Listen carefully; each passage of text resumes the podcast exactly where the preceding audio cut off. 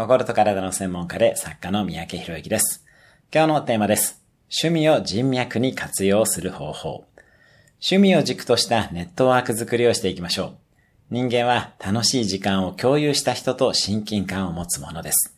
例えば、ランチを共にした人に親近感を持つ効果は、ランチョンテクニックと呼ばれます。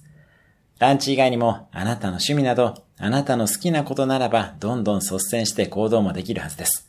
あなたの趣味に人を巻き込んでいきましょう。仲良くなりたい人を趣味の場に呼んでいくのが効果的です。また、興味がある趣味は一人でやらずに団体やチームにも属してみましょう。最も効果があるのは、あなた自身が趣味のサークルのリーダーになることです。今日のおすすめ1分アクションです。趣味に人を呼ぶ予定を今すぐ手帳に書き込む。今日も素敵な一日を。